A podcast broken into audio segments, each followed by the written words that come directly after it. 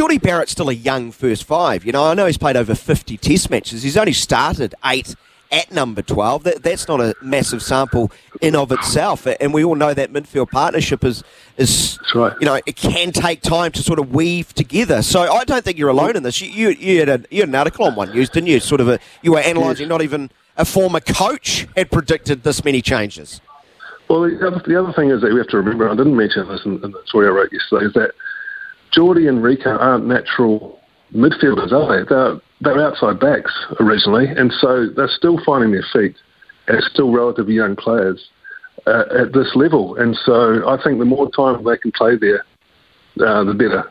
Um, I know I'm not on the ground, certainly I'm not in the All Blacks camp, and I don't know the workloads yes. and, and, how these guys are recovering with training, etc. But on the outside looking in, that, that would be my major observation about why that surprises me a little bit.